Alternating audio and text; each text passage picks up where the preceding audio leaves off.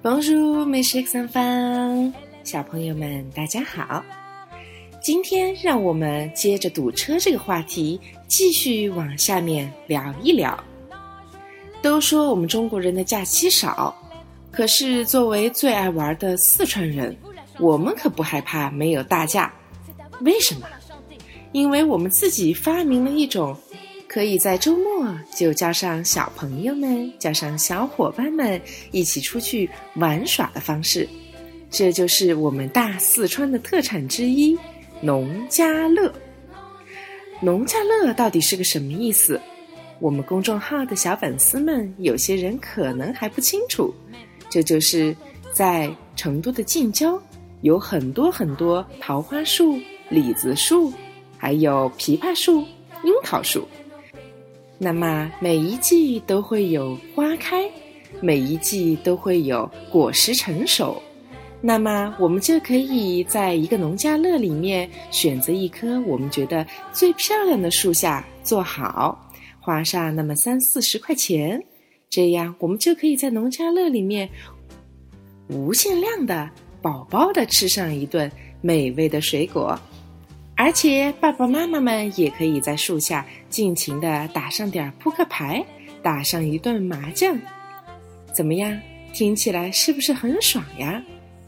是呀，我们四川阳光没有那么充足，所以每当有阳光洒向大地的时候，全城的老老少少都会开车到成都的各个近郊去享受这难得的欢乐。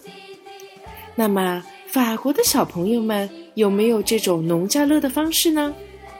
嗯，想一想，很遗憾，没有。法国人可没有四川人那么爱玩，不过他们有另外一种每个法国人都曾经享受过的周末娱乐方式，这就是到公园去 picnic。什么叫 picnic？这就是野餐。野餐是什么意思？我们小朋友也应该知道，带上一个毯子，再带上一个篮子，里面装上面包、果酱、巧克力，或者是其他好吃的东西。法国的阳光肯定是比咱们中国要多得多。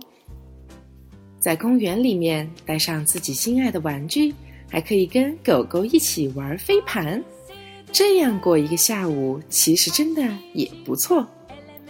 比起农家乐和 picnic 野餐的方式，嗯，怎么来评价呢？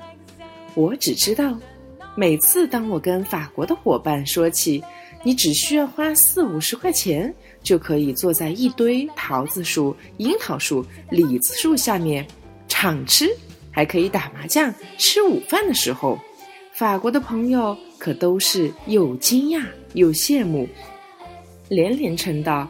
哇哦！你们成都人实在是太会玩了。是呀，生活的乐趣不就是从这点点滴滴中营造出来的吗？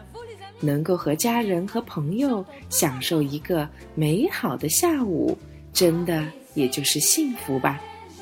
好了，今天的课就到这里。Au revoir, mes chers enfants。